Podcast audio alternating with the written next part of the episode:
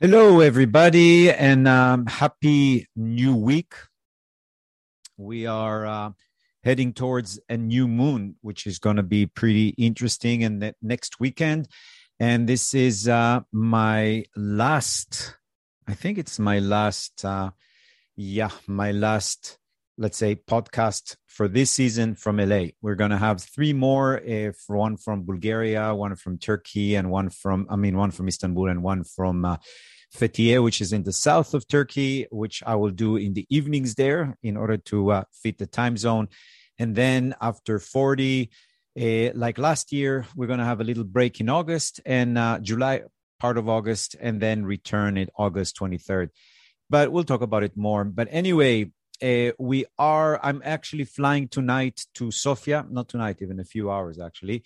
So I know that I'm going to see some of you there in my readings, in my workshops. And um, if you are in Bulgaria, you can check out on my Instagram. It's the last post I think I put about uh, the classes I'm going to be leading there. And we're going to do some new classes in Bulgaria. So if you are in Sofia, we're definitely going to do something new. We're going to do a class on Peter Deunov and uh, the great master that came out of Bulgaria, the last, it, was the 19th century, end of 19th century, beginning of 20th century.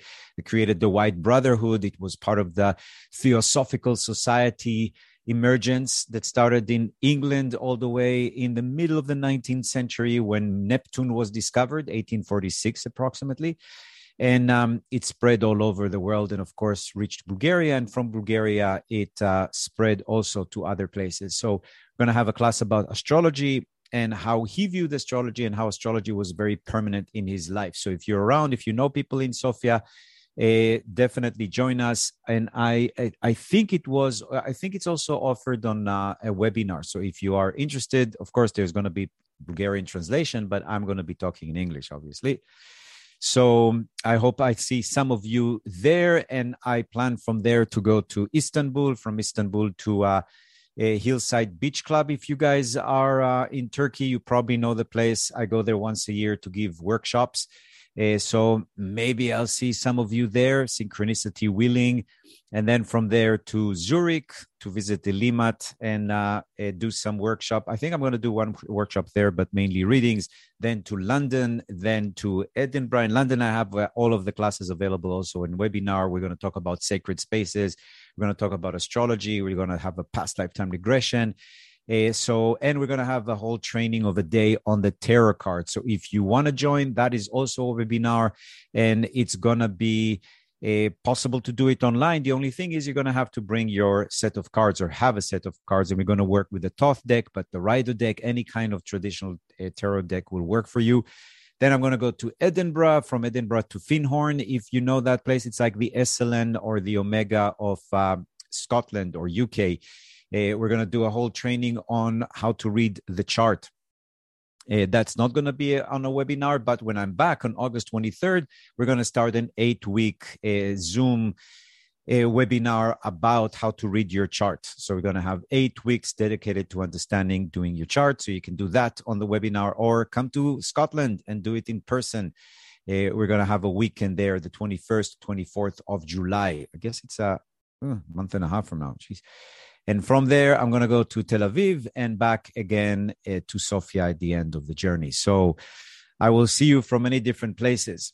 And uh, what I wanted to talk today about is, of course, what's going to happen the next week, which will start right away. And uh, then we'll talk about a concept that I've been reading about lately and how it might be related to astrology, because I started writing the 2024 book.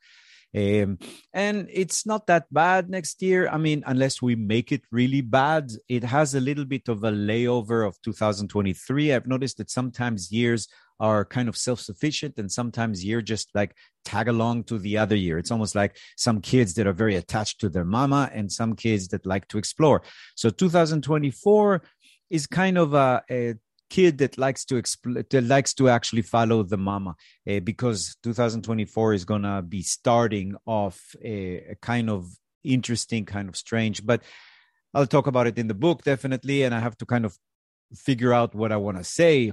Uh, and even I didn't come up with a title yet of 2024. You know, sometimes it comes with a title uh, like I had for 2019, 18, 19, 20, 21. But this one is kind of flimsy. It's um, it's um, mobile. It's like a wobbling around, and I think that that will probably be the nature of the year, the 2024, the wobbly year. But anyway, uh, we'll talk more about it as we get closer to 2024. We still have to deal with 2023. And uh, what I'll do today is start talking first on the what we can expect from this next week. So as you can see today, if you're looking at the Zoom, you can see the chart again. Uh, for you guys on Instagram, you can sign in through my bio, and then you're going to get the recorded from the Zoom, so at least you can see the chart. And what we um, have today is the moon in Pisces slash moon in Aries. So the moon is moving actually, and it's moving on top of Neptune. This is a day of dreaming, a day of meditation, a day of uh, intuition. Anything to do with imagination and imagery is very strong. And also today, what happened is Mercury for the next three weeks has moved into um, Gemini, his own sign. So he was in Taurus for the last three weeks. So if you felt you're a little bit more heavy or your communication is a little bit more sluggish or it's uh, too grounded in a sense, or that there is some uh, feeling that, mm, you're right. So if, uh, no, that's too late for that. I forgot to record, but I'm recording. It's okay. No, no problem. So, um, if you felt it's a little bit more heavy or a little bit more delayed, in many ways, it is because of the moon in Taurus, which is the five of disc, which is called in the tarot card worry. Uh, and it's a lot of time worry about money, worry about very practical, pragmatic things. Now Mercury has moved into Gemini. He doesn't have time to worry. He is connecting. So the next three, four weeks is a time of putting things together, uh, connecting, um, building bridges, translating. So it's kind of interesting. I'm I'm going now to Sofia and I'm going to have a translator attached. So that's a good sign. Uh, Mercury in Gemini, we're going to lead us for two weeks, three weeks actually, while the Sun is in Gemini, which is actually very positive. The Sun and the and Mercury never go very far from each other. Don't forget that the closest uh, planet to our star, our solar disk is Mercury. So he can't be that far away. Any chart you open, you're not going to have the sun opposite to Mercury. That's impossible. Or the sun squaring Mercury or the sun trining Mercury. That is impossible. The sun never, this Mercury never travels too far away from the sun. Even in Hebrew, uh, the word for the sun, shemesh, is also chama, which basically means to heat up or the hot one. And the closest uh, planet to it. Mercury is called the star of the Chama, the star of the sun, in a sense, even though it's not a star, it's a planet. But in, in Hebrew, there is no discre- there's no difference between uh, planet and a star. Planet, by the way, are those things that move around the skies. A star are what appear to be fixed. Obviously, they're moving just as much. And planet is called even named uh, after the wandering in uh, or the word for wandering in Greek. So the idea is that Mercury never strays too far away from the sun. His job, his job is to be the messenger. Therefore, he can't be uh, walking too far away from the message because the sun is definitely the message of the solar system. So Mercury in Gemini, the Sun in Gemini, at least for the next 10, year, 10, 10 days until leading up to the uh, uh, solstice, we're going to have Mercury leading the way with the sun. Everything has to do with putting things together, writing, communicating, coming up with great idea, uh, having this dual processor capacity. You can work on one thing while thinking about the other thing. It's like we're multitasking in a sense. So that is leading us now for the next few weeks. And again, Mercury moving into Gemini is very positive, especially because we have Venus that's going to be in Leo for a mighty long time. Because don't forget, Venus is going to start retrograding in about a month and uh, 10 days or so. And she's going to stay in Leo for a long time because she's going to go back and forth, back and forth in Leo, uh, all the way up until I think the first part of October. So that's going to be a long time for Venus to be in dramatic Leo. But it's good. Venus is the goddess of love. She's in the sign of romance and love. And even now, Mars, uh, her secret lover, is in Leo. So, along with Minerva, the goddess of wisdom. So, having so much Leo activity while Mercury and the Sun is in Gemini is great because it creates a sextile. It creates basically an understanding between communication uh, like we said, ruled by Mercury, and the message Leo, which is ruled by the Sun. So that idea of the Sun and Mercury coming together, especially the sign of Mercury and the sign of the Sun, especially for the next week, is actually very, very positive. It's going to give uh, some clarity in the mind. It's going to give an ability to think better, to write better, to communicate better, to travel better, maybe uh, to meet interesting people. And the other thing that's going on right now is Uranus sitting. No, Uranus is still in Taurus. It's the 20 degrees Taurus, but it's still you know going to be there.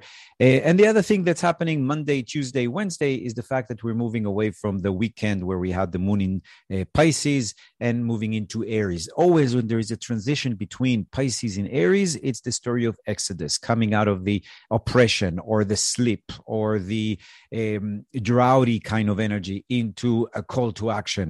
Um, the horn, the ram horns are being heard, and the and the and the troops are gathering to conquer something new. So it, it happens every month. Of course, uh, it's going to be very dramatic uh, next year and the year after when Neptune is going to be moving into Aries after being in Pisces in 2012. So again, whenever a planet or a, or a satellite, if we're talking about the moon, uh, or the star, if we're talking about the sun, moving from Pisces to Aries, it's a big um, I would say celebration, but it's a big occurrence. So don't forget when it happens every year, we're talking about the spring equinox, which is the astrological new year, a very auspicious time. Uh, every month it happens, like it's going to happen today and tomorrow, that the moon is moving from Pisces into Aries and kind of from water into fire, from the womb into life.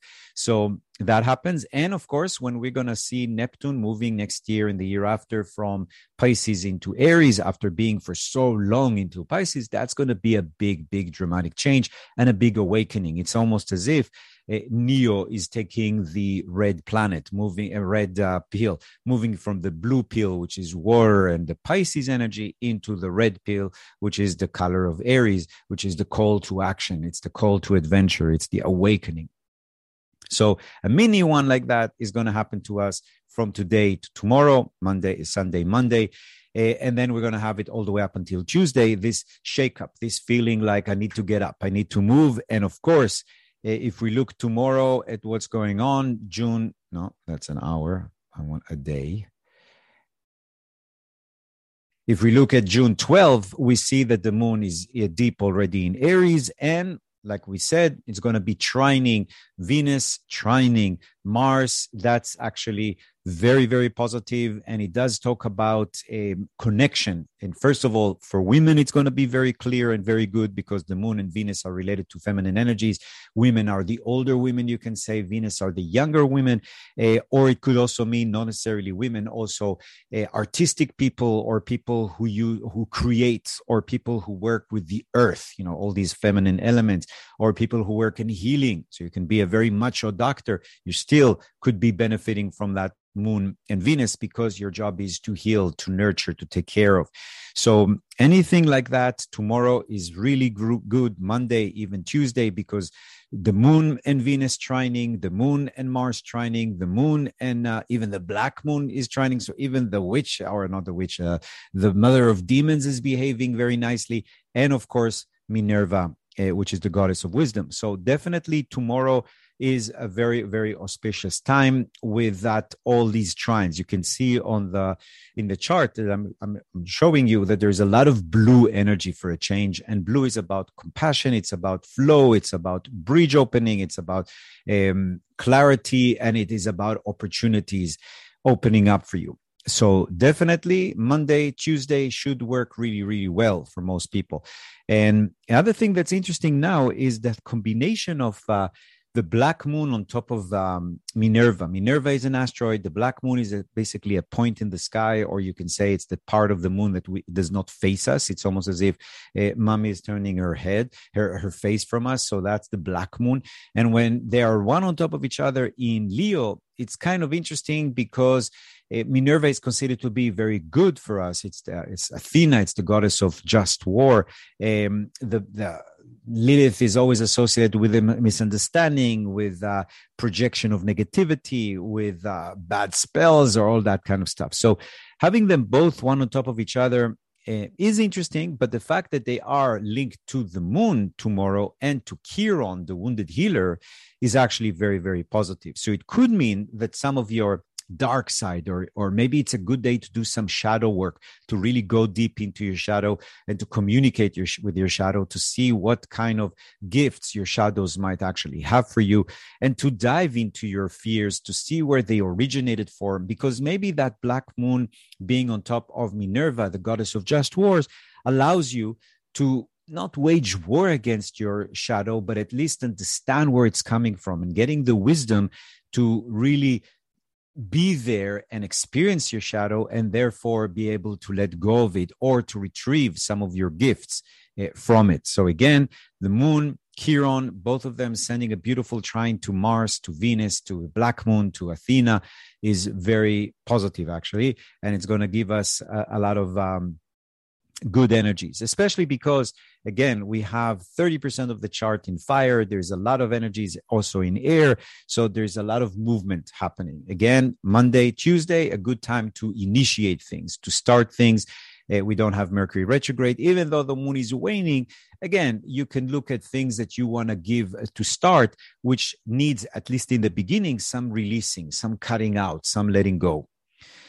If we look at uh, June 13, which is a Tuesday, we have the moon still in Aries, very strong, sending beautiful energy again to Venus, to Mars, to uh, Minerva, to the Black Moon.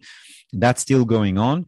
Uh, the sun is in Gemini. Mercury is sending pretty good gem- energy in Gemini as well you know there's not that much drama uh, there is though a square forming towards the end of the week which is going to be peaking in the uh, new moon which is a little bit irritating. It's neptune squaring the sun. Uh, so neptune squaring the sun that happens about four times mm, three times let's say two times a year uh, when the sun is squaring um, neptune Neptune is now at the end of um, Gemini, uh, sorry, the end of uh, Pisces. The sun is heading towards the end of Gemini. That's for, by default, some kind of a clash uh, between them.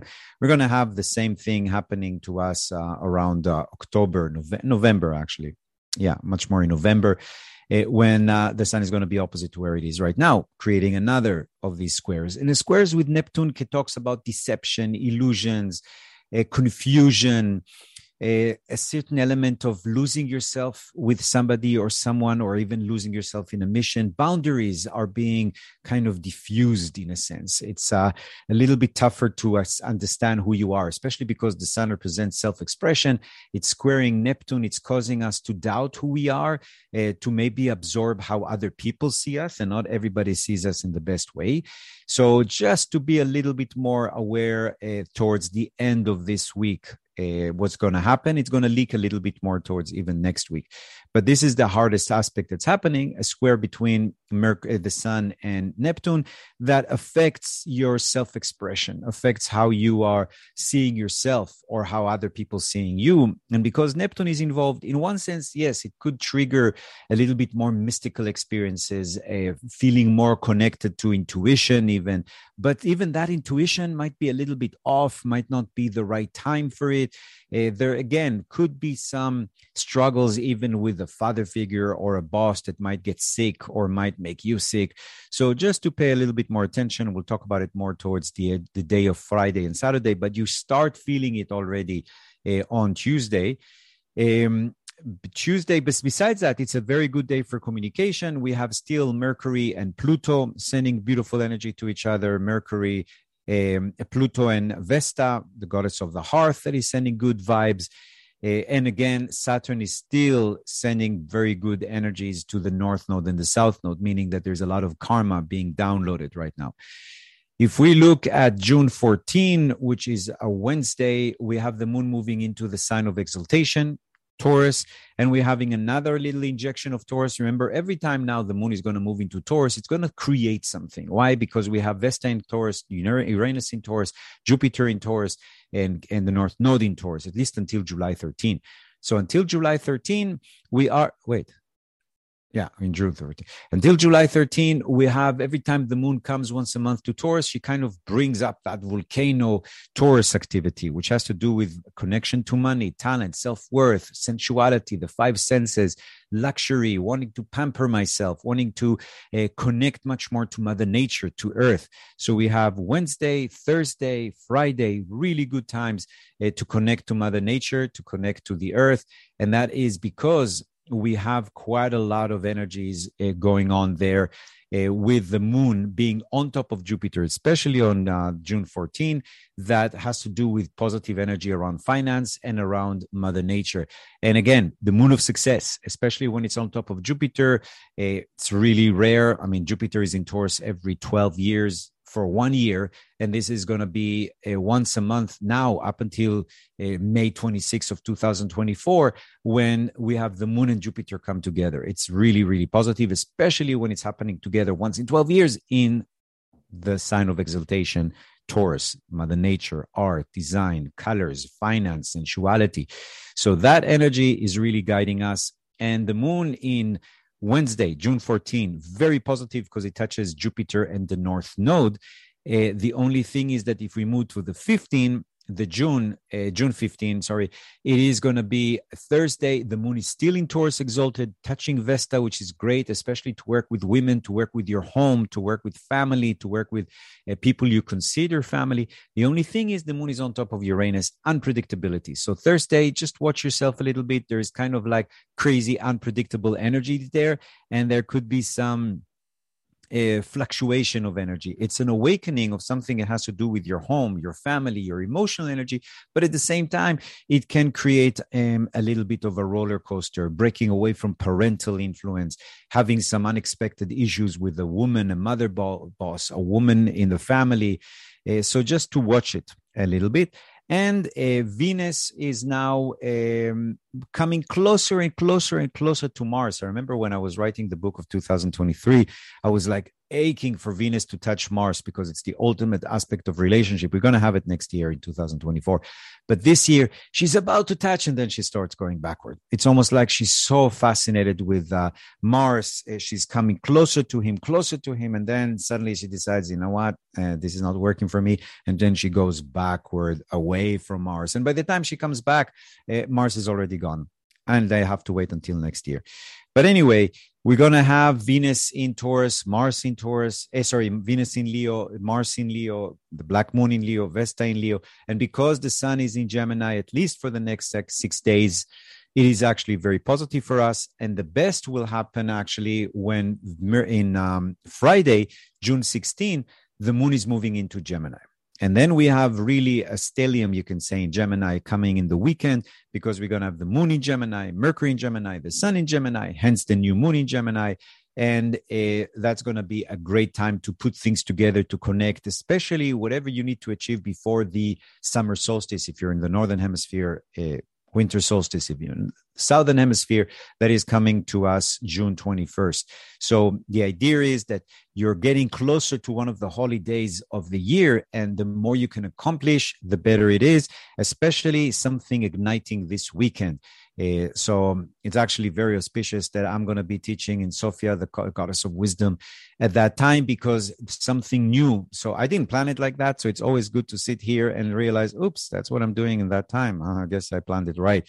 Um, but the idea is that sometimes i always told you with the way to work with this thing is sometimes to look at it to it to write it down and to and to really try to use it in order to achieve the things that you want. And sometimes it's nice to just use your intuition and just decide i'm going to fly this time and then see what is the uh, why you actually decided that. So this weekend a new beginning, new beginning that has to do with writing, communication, networking, putting things together, looking at a different perspective, businesses, anything to do with healing your relationship with nephew, nephews, cousins, neighbors, uh, roommates, something opening up in a very, very good way with relation to uh, communication, especially the keyword is I think, I write, I post, I text, uh, I retweet, you know, everything that has to do with that Gemini energy. So that's going to be very strong Friday, Saturday, and Sunday.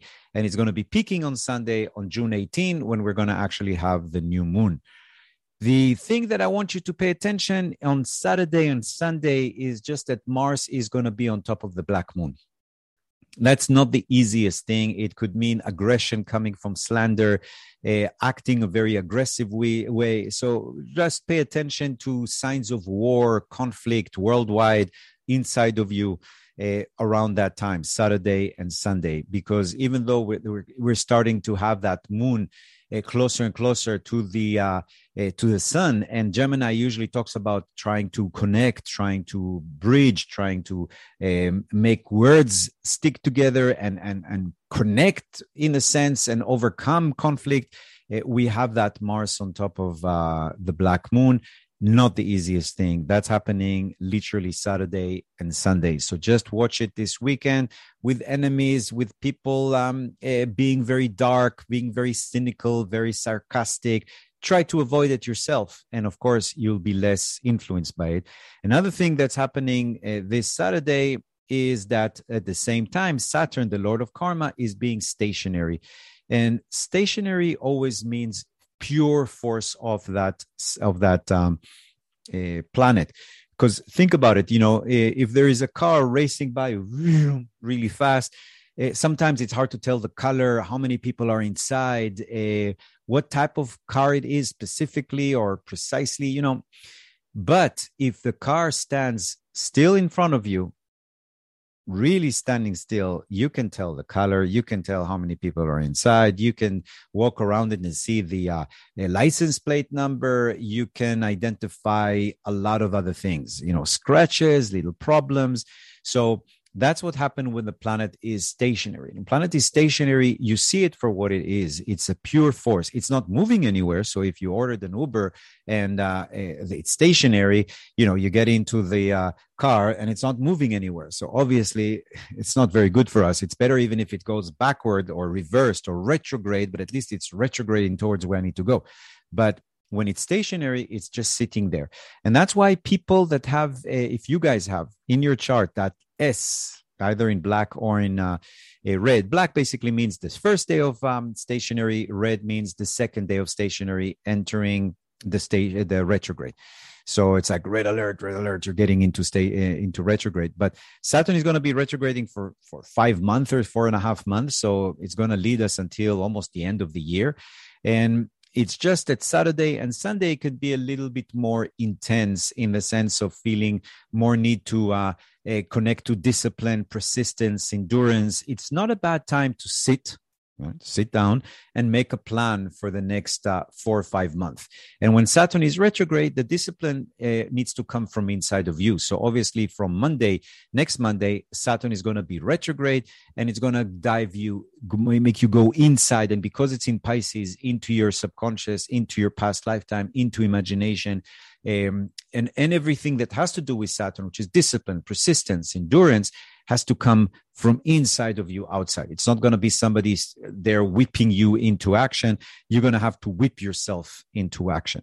Uh, that's again because Saturn is stationary and is doing it on the new moon. So it's kind of an interesting, it's a, a new beginning, but we have to rely, we have to pay attention to the fact that Saturn is stationary while the new moon is happening, which means that there is a link between them, a new beginning of communication, but it has to be based on the past or tradition or a long term uh, or things that will demand quite a lot of effort. Okay. That's because Saturn is going to be stationary. And on next Sunday, we have the new moon, and the new moon is actually blessed by the north node and the south node and blessed by Saturn. So, in that sense, the new moon is actually very, very positive. The only problem, like I told you, that's really uh, becoming much stronger Monday, the 19th, is that uh, Neptune squaring the sun and it's again it's leading us friday saturday sunday. If you feel a little bit more down if you feel a little bit more emotional if you feel a little bit more tired if you feel a little bit more sick it makes sense. That's the neptune squaring sun. And after that uh, when on sunday monday the moon is moving into cancer it's going to flow much easier especially because it's going to break uh, that square. So i hope it makes sense uh, I'm kind of in my head starting to think, okay, this is happening when I'm teaching this. This is happening when I'm going to the forest. This is happening when uh, uh, I'm going to be uh, doing an interview. So it's kind of like um, interesting. It's definitely a very intense, interesting week that we're having. Um, and again, the most important thing to pay attention to is that square uh, that we mentioned. Now, if we look at, I think I um, where are we? Yeah, here.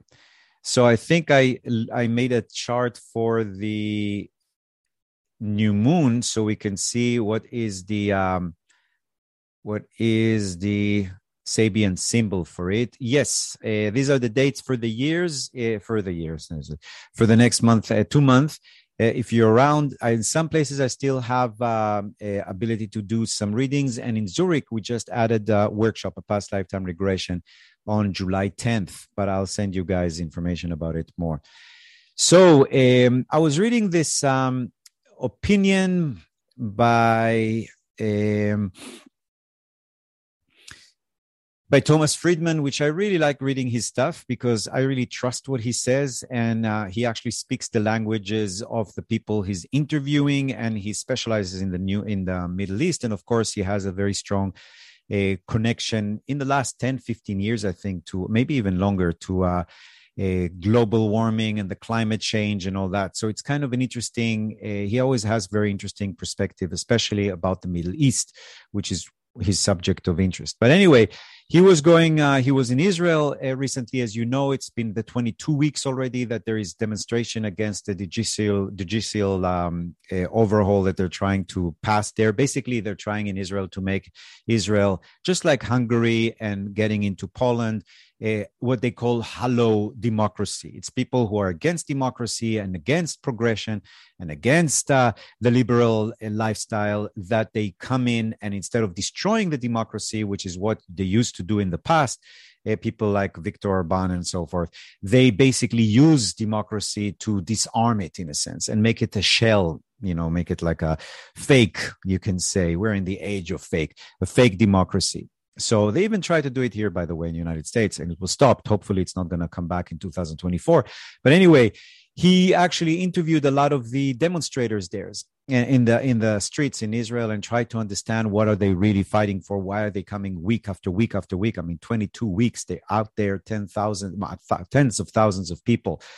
And one of the interesting things that he came up with, which is very relevant for us, is that a, a, lot of the young demonstrators that were born after 1995, 1995, just to remind you, was a critical time in the Middle East, maybe in world history, when a fanatical, ultra religious, ultra nationalist Jew uh, shot down uh, Rabin, Prime Minister Rabin, who was about to finish or complete the peace treaty with the Palestinians. And um, he, he was even singing or basically reciting a song called the Song of Peace when he was uh, shot down. And even in the paper where the lyrics of that Song of Peace was, you could actually see the hole of the bullet with the blood. Uh, because he tucked it in his heart uh, before he uh, got murdered. Anyway, it's a very uh, tragic thing. If you go to Tel Aviv, the whole square next to the city hall is named after him because of this incident. And in these demonstrations, people that were born again after the murder, because when uh, after uh, Rabin was murdered, uh, Bibi Netanyahu came into power and the whole country shifted into the right, and it resulted in having now half a million uh, settlers in the in the West Bank, which is almost impossible now to create two-state solution. And the current government is saying that they want to bring a million people there. You know, so anyway um, he was talking to these guys there. Some of them never met Rabin, born after he died, and they say that demonstrating there for democracy because they see that they're trying to they're trying to repair. They say the damage that was done during Rabin assassination. Uh, he writes, "I never heard that before." Tom Friedman writes, Tammy explained that in 1995 assassination of Prime Minister Yitzhak Rabin by an ultra-nationalist was not just an attack on the Oslo peace process that he was leading, it was also an attack on the whole democratic process of Israel itself.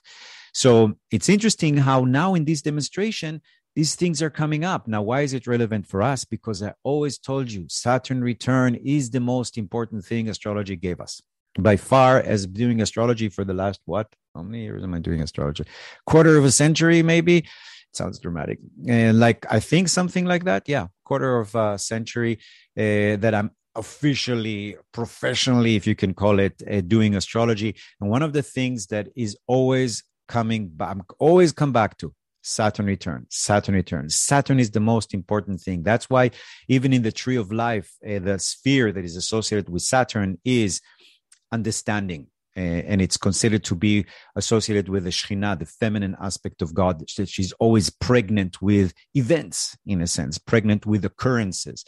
And Saturn now in 1993 we are officially in saturn return it started actually last year the saturn return of his murder and that's when this awful government was uh, elected or formed you can say and uh, now in the demonstration it is 28 years precisely to his um, death so we're talking about saturn return for rabin assassination happening this year and next year. Now, because the Palestinians announced their independence, not independence in a sense, their statehood or their striving for statehood in 1994 when the Oslo Accords were also being uh, negotiated.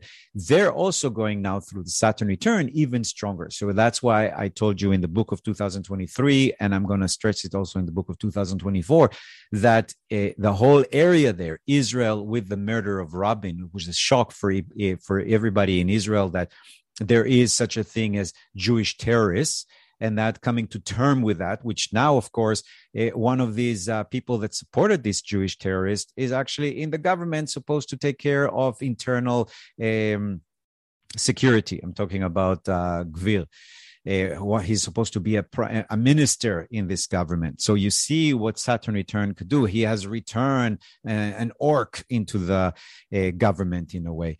Uh, the demon is back in the government. And don't forget, Saturn is the ruler of Capricorn. Capricorn in the tarot card is the devil.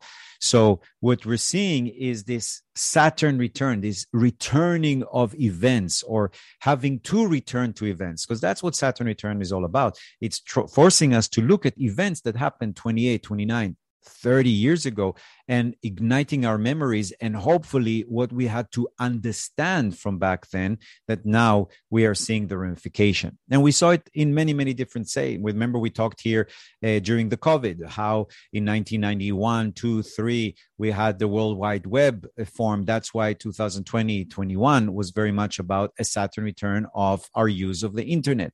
So all of these Saturn returns are happening again and again all around us, in a sense. It's like the string theory coming back to that place.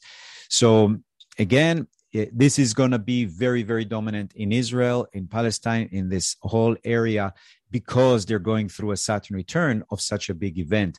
Uh, the creation of the Palestinian territories, in a sense, uh, that's when they got Jericho and got a, a some self ruling or self. Uh, uh, almost independence in some places.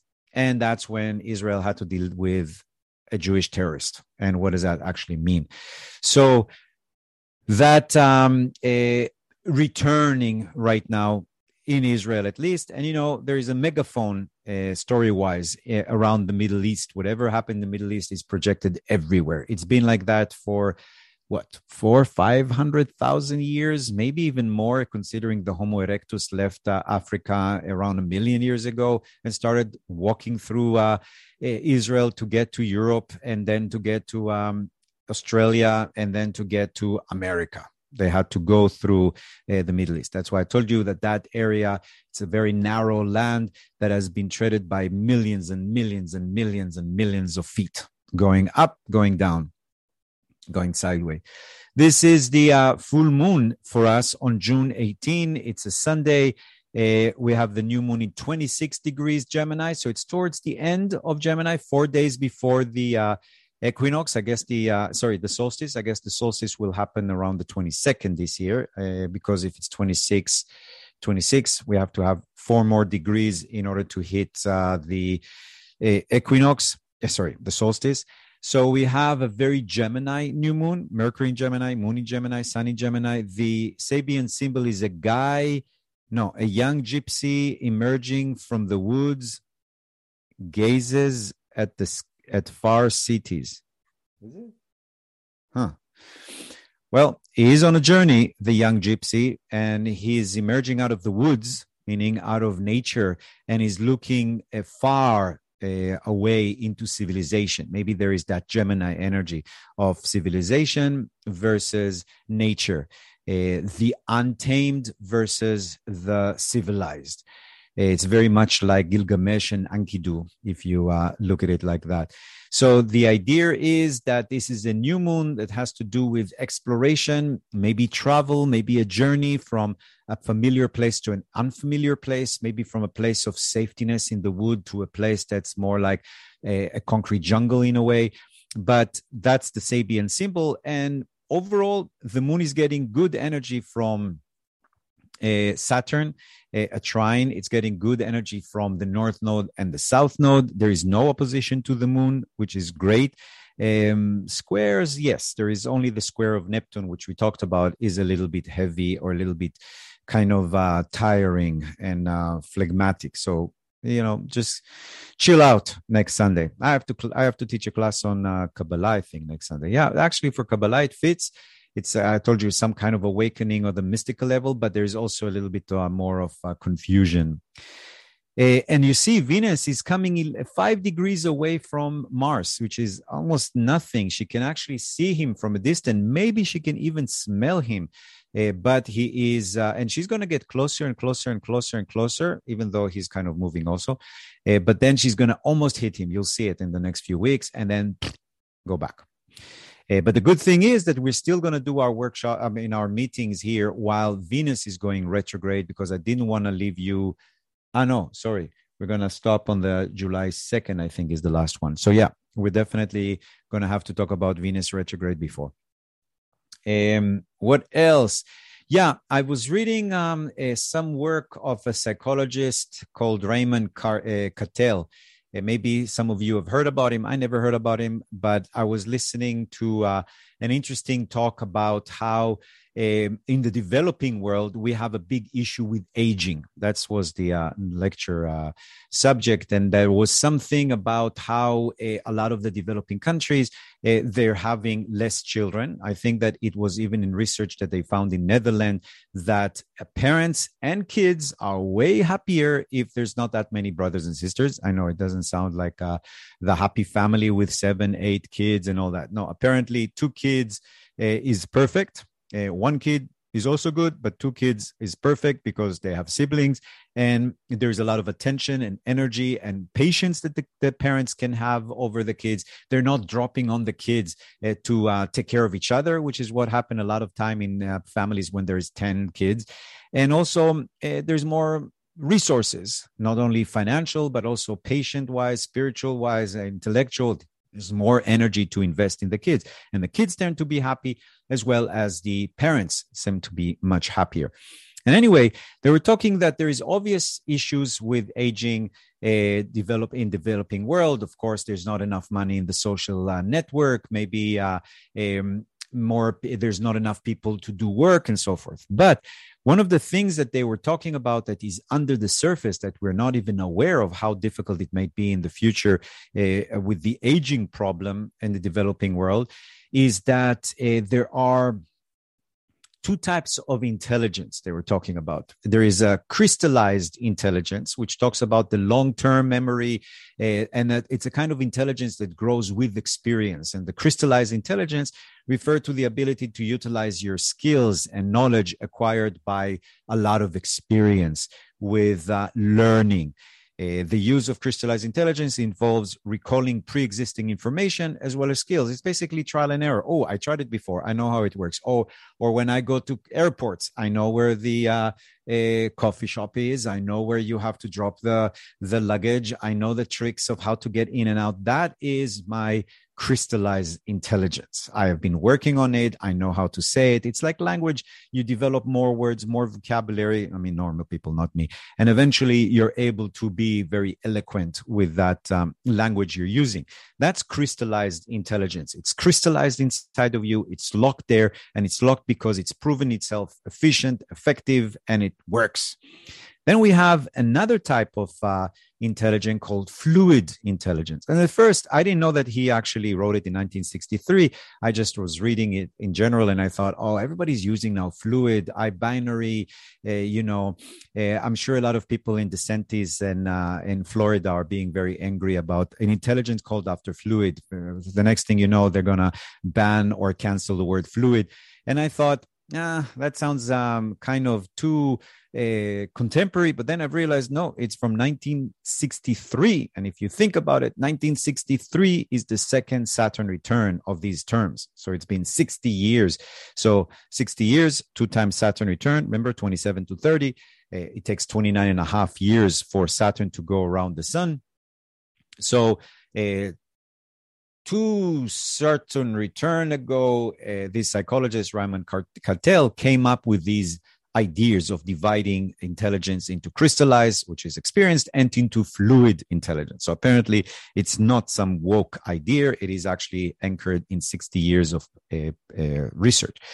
So fluid intra- intelligence is the it's a different type. It's um, not using your past experience. It can very much be determined by your genetics, and it talks about uh, the capacity to think very fast, to reason flexibly, uh, flex, uh, flexibly, flexibly in order to solve new problems without relying on past experience. It's like when you're confronted suddenly with something new. You've never seen it, you've never heard about it, and now you have to come with some kind of intuition, some kind of um, new way of approaching something that you've never approached before. And this kind of intelligence apparently peaks around uh, the late 20s. Sounds familiar? Late 20s, 27, 28, 29 is your Saturn return. What happened to people in the 27 club? They can't move from being fluid intelligence, Janis Joplin, Jimi Hendrix, Jim Morrison, into crystallized intelligence. So what happened in Saturn return, and Saturn is a lot of time talks about crystallization, like making things concrete and last forever is that it peaked in the age of 28, 28, 29, 30. And then that's when fluid intelligence starts going down and crystallized intelligence is starting to go up. So why is that important for the aging issue is what they say is that okay you worked on um, being uh, you know getting your safety net you have your uh, retirement and everything and you want to spend some money because you're now retired and you want to go to uh, restaurants you want to go to movies you want to use even the new gadgets that they're developing. The problem is that as the population ages we're going to have way more crystallized intelligence and not enough fluid intelligence because we don't have enough young people. So the biggest issue in the developing world is we're not going to have a Silicon Valley. We're not going to have Hollywood. We're not going to have um, places or hubs where there is a lot of new discoveries, new ideas, new concept, looking at things completely different. Of course, we'll have, of course, people don't lose completely their fluid intelligence, but the proportion of fluid intelligence in the society because of the aging issue in the developing world is going to get less and less and less. And therefore, we're going to have less invention, less uh, new medicine, less approaches that are new. And the other problem is that as, and it's really interesting because that already happens in a sense in politics. They've seen that even among the millennials, uh, as people get older, they tend to be more conservative, more traditional. They have more to lose Eh, and they rely on on the good old days. I remember when I was in the 80s, or oh, I remember the 90s. Oh my God, I remember the 2020s, the great time of the pandemic, how fun it was. I'm talking about somebody 30 years from now, 40 years from now. So it is a common knowledge that as people get older, they tend to be more conservative. The fluid energy is more progressive in a sense. It's trying new things, it's uh, exploring new things. Some of the things suck. Okay, so they're not going to be crystallized. Other things are going to be amazing and they're going to be crystallized. So, one of the dangers is that. But that's not our subject. What our subject is that when I was reading it, I was thinking, oh, it's actually really interesting because Aquarius, the sign that we're moving into, the age of Aquarius has two rulers, the traditional rulers, which is Saturn, and the modern ruler, which is Uranus, modern from 1781, since we have the telescopes that were invented by an Aquarius Galileo, and we can see further than Saturn. So Uranus can definitely be um, a metaphor or a symbol or a representative of a fluid intelligence. It's awakening, it's spontaneous, it's crazy, it's wild, it's uh, unpredictable, uh, unexpected. And Saturn can represent crystallized intelligence. It's long term, it comes with experience, it kicks in after Saturn return, you know. So that kind of looking at Aquarius, and it's not looking at Capricorn versus Aquarius, like a lot of time people do with Saturn versus Uranus. People have to remember Aquarius also is ruled by the two two planets. So even in the realm of Aquarius, which is the future where we're heading towards, we're going to head to, towards a time where there is the two rulers of Aquarius having a, an interaction between them. Now, what they don't recognize is the fact that fluid intelligence and crystallized intelligence could be united by artificial intelligence in the future in the age of Aquarius. Because um, what they're not considering is the fact that AI is going to going to provide a lot of the fluid intelligence and the crystallized intelligence, obviously, that young and old people are having. So this is another excuse or another uh, way of looking at how, yeah, artificial intelligence can definitely uh, replace us. Maybe at that moment of singularity when they can start creating their own um, improvements, in a sense. I'm talking about the AI. So um, that's part of that uh, what i thought about in a sense that uh, there is some kind of a definition of the future based on these two types of uh, intelligence and how they interact. And this is an interesting graph that i found about how the fluid and crystallized intelligence goes. As you can see in the first few years of your life up until the age of 20 or so they're very much linked together. You're going to school and you're getting formalized crystallized intelligence that you're tested on all the time because I taught you that three times three is nine, it's not 11. And at the same time, if you're in a good school, they help you develop your fluid and open, like world of schools and stuff like that. You know, the, the, the ability to invent and to see things differently. What happens at the age of 20s, in the 20s, when you start going to work, you see that there is some kind of, dif- uh, there's a difference between the development or let's say how the graph works. And right here at the age of 30, Saturn return, they split completely as the fluid one goes down and the crystallized is developed higher and higher.